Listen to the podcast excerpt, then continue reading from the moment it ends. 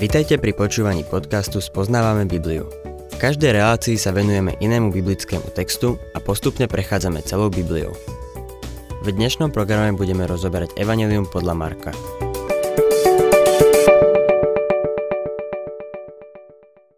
Milí poslucháči, dostávame sa k najdlhšej kapitole Markovho Evanielia. Má 72 veršov. V tejto chvíli sa určite nachádzame v kapitole, ktorá je plná deja. Ježiš však nie je tým, ktorý koná. Skôr tí ostatní, jeho priatelia aj nepriatelia. Nadišiel čas, aby bol vydaný.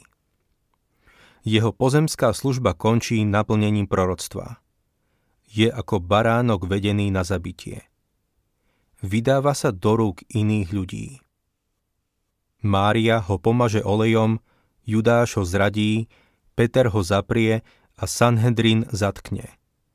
Vydáva sa do vôle svojho otca.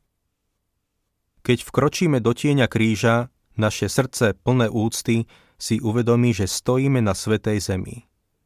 Stojíme pred nepreskúmateľnou hĺbkou a nezmernou výškou. Tieto chvíle zahrňajú utrpenie a úzkosť jeho duše. Prišla jeho hodina v káne Galilejskej svojej matke povedal, ešte neprišla moja hodina. Teraz však prišla. V tejto kapitole, ako aj v nasledujúcej, existuje zvláštna zhoda neba a pekla. Svetlo a temnota postupujú rovnakým smerom. Spravodlivosť a hriech pôjdu na kríž a Boh a Satan sa rozhodli, že Ježiš bude ukrižovaný. Pozorujeme, že kríž vedie k osobným rozhodnutiam a je tak dodnes. Marek 14. kapitola, 1. a 2. verš. Boli dva dní pred Veľkou nocou a sviatkom nekvasených chlebov. Veľkňazi a zákonníci hľadali spôsob, ako by sa úskokom zmocnili Ježiša a zabili ho. Hovorili totiž, len nie vo sviatok, aby sa ľud nevzbúril. Veľkonočné sviatky oslavovali v 14. deň prvého mesiaca, ktorým bol židovský mesiac Nisan a zodpovedá nášmu aprílu. V knihe Levitikus 23. kapitole 5. verši čítame V 14. deň prvého mesiaca večer bude hospodinová pascha. Sviatok nekvasených chlebov bol v 15. deň toho istého mesiaca a pokračoval nasledujúcich 7 dní ďalšom verši v knihe Levitikus čítame V 15. deň toho istého mesiaca je hospodinová slávnosť nekvasených chlebov. Sedem dní budete jesť nekvasené chleby. Predpokladám, že zámerom týchto vládcov bolo chytiť Ježiša na konci veľkonočných sviatkov po tom, čo zástupy opustia Jeruzalem a zabiť ho. Rozhodli sa, že to neurobia vo sviatok, čiže počas Veľkej noci a Sviatku nekvasených chlebov, predlženého o 7 dní. Na konci tých 7 dní by ľudia začali odchádzať z Jeruzalema a vtedy by na ňo položili ruky. Obávali sa totiž rozruchu alebo nepokojov. Zástupy boli počas sviatkov v Jeruzaleme a ľud si Ježiša vážil. Obyčajní ľudia ho radi počúvali. Dával im jesť a uzdravoval ich. Čítajme tretí verš.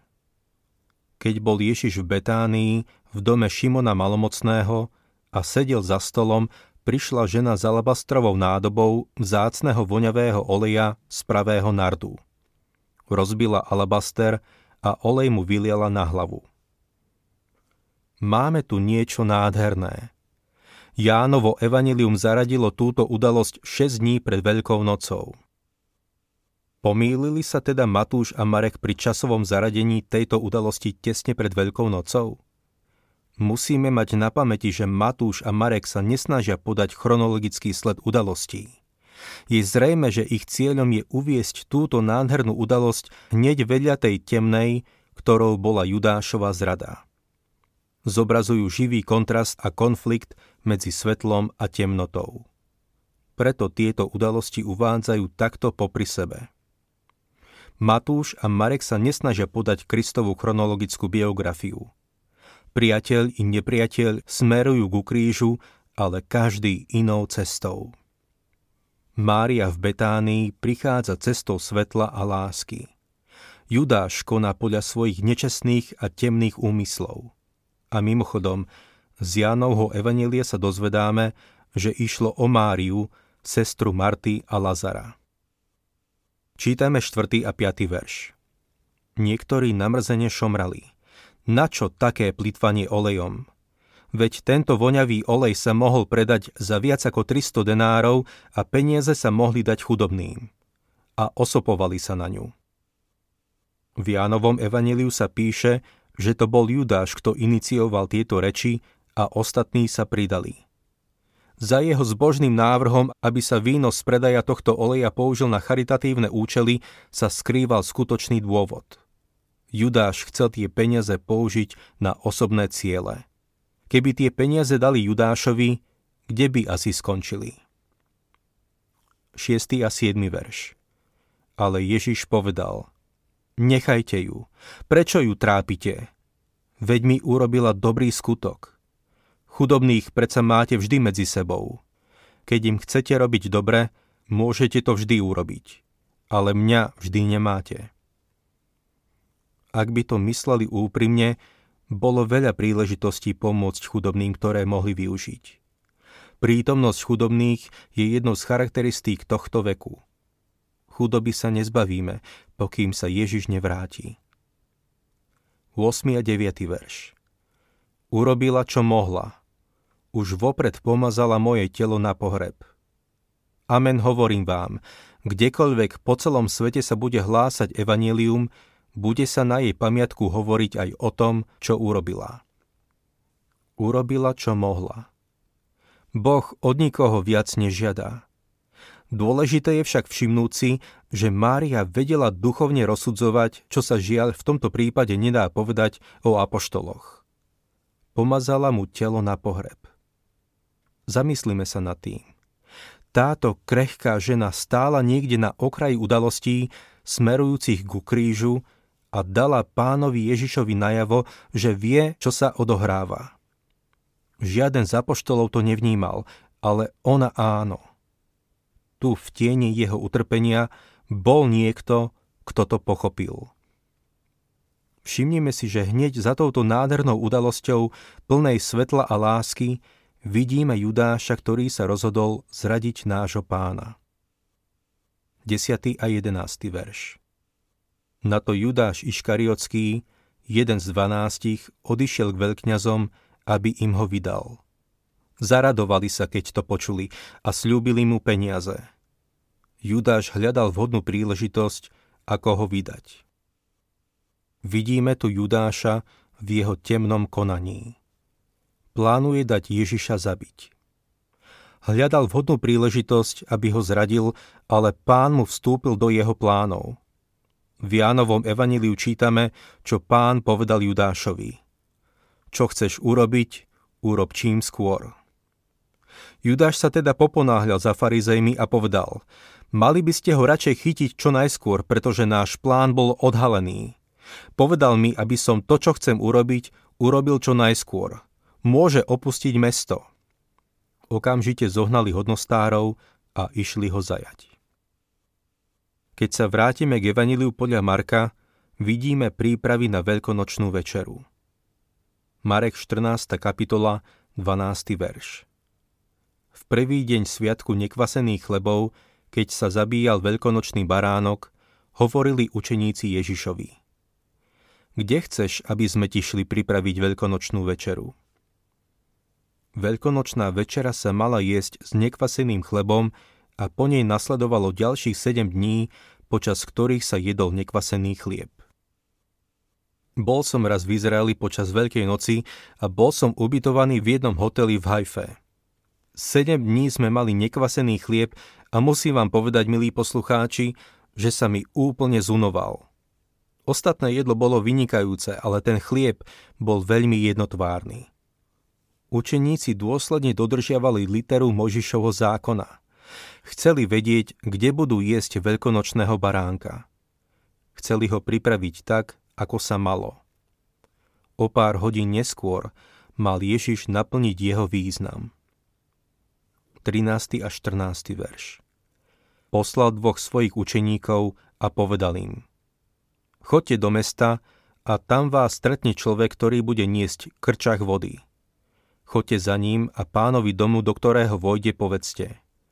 Učiteľ odkazuje, kde je miestnosť, v ktorej budem s učeníkmi jesť veľkonočného baránka. Opäť si myslím, že to odhaľuje ľudskú stránku pána Ježiša. Boli s ním tí, ktorí ho milovali a chceli mu pripraviť veľkonočného baránka.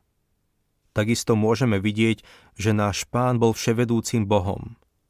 Ten pán domu bol zrejme nemenovaný nasledovník pána Ježiša. Nie je dôvod pochybovať o tom, že mu tú miestnosť už predtým ponúkol.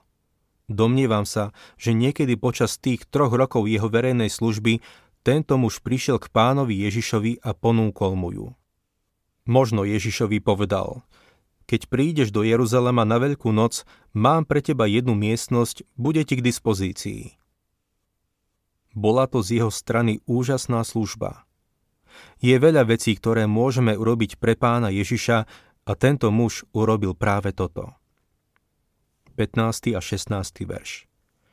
A on vám ukáže zariadenú a pripravenú veľkú hornú sieň. Tam nám nachystajte. Učeníci odišli. Keď prišli do mesta, našli všetko tak, ako im povedal a pripravili veľkonočného baránka. Ježiš slávil veľkonočného baránka zapožičanej miestnosti. Bola preňho pripravená. Nemyslím si, že by sme tohto hostiteľa mali obviňovať z toho, že tam nebol, aby učeníkom umil nohy. Pán Ježiš povedal, že veľkonočného baránka bude jesť so svojimi učeníkmi. Mala to byť súkromná večera, do ktorej hostiteľ nezasahoval. Podobnú skúsenosť mali učeníci, keď ich pán Ježiš poslal po osliadko, na ktorom šiel do Jeruzalema. Našli všetko tak, ako im povedal – Myslím si, že aj osliadko bolo vopred dohodnuté. Čítame ďalej 17. verš. Keď sa zvečerilo, prišiel s dvanáctimi. Veľkonočná večera začína pri západe slnka a domnievam sa, že prišiel spolu s učeníkmi pod rúškom tmy. Nebude nútiť svojich protivníkov, aby položili na ňo ruku, skôr ako bude na to pripravený, ale v pravý čas sa vydá do ich rúk a ukrižujú ho.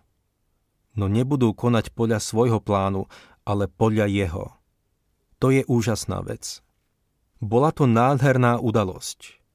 Jedol s nimi veľkonočného baránka pokojne a neformálne. Mal s nimi túto veľkonočnú večeru a najbližšie s nimi jedol raňajky na brehu Galilejského mora po svojom zmrtvých vstaní strávili spolu výnimočné chvíle. 18. a 19. verš Keď si zasadli k stolu a jedli, Ježiš povedal Amen, hovorím vám, jeden z vás ma zradí, ten, čo je so mnou. Zarmútili sa a začali sa ho jeden po druhom vypitovať. A zda ja? Každý z nich vedel, že by bol toho schopný. Milý poslucháč, ak si neprišiel na to, že si úplne skazený, že nie si dobrým človekom, ale hriešnikom, že si schopný úplne sa obrátiť Bohu chrbtom, potom si na veľa neprišiel. 20. a 21. verš On im však povedal, jeden z dvanástich, ktorý si so mnou namáča chlieb v tej istej mise. Syn človeka síce ide, ako je o ňom napísané, ale beda tomu človeku, ktorý zrádza syna človeka. Pre toho človeka by bolo lepšie, keby sa nebol narodil. Bol to Judáš Iškariotský, ktorý sa rozhodol ho zradiť. Judáš niesol obrovskú zodpovednosť, pretože mal možnosť byť s Ježišom celé tri roky. Žalmista napísal Ba aj môj priateľ, ktorému som dôveroval, čo jedával môj chlieb, sa odo mňa odvrátil označil Judáša Iškariotského a nazdávam sa, že presne v tejto chvíli Judáš odišiel.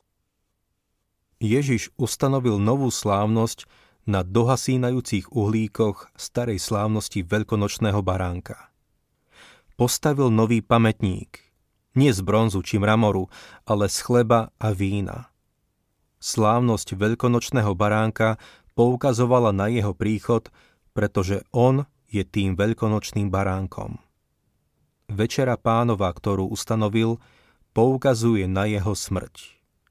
Chlieb predstavuje jeho zlomené telo. Pamätajme pritom na to, že na jeho tele nebola zlomená ani jedna kosť. Čítajme verše 22 až 25. Keď jedli, vzal chlieb a dobrorečil, lámal ho a dával im so slovami. Vezmite, toto je moje telo. Potom vzal kalich, vzdal vďaku, dal im a všetci z neho pili. A povedal im, toto je moja krv novej zmluvy, ktorá sa vylieva za mnohých. Amen hovorím vám, že už viac nebudem piť z plodu viniča, a to až do toho dňa, keď ho budem piť nový v Božom kráľovstve. Je niekoľko vecí, ktoré sú celkom zaujímavé a dôležité. Počas veľkonočnej večere kalich koloval sedemkrát. Počas toho spievali jeden zo žalmov zvaných Halel. Zrejme pri siedmom raze ustanovil večeru pánovu. Už viac nepil. Večera pánova poukazuje na to, čo na kríži vykonal pred viac ako 2000 rokmi.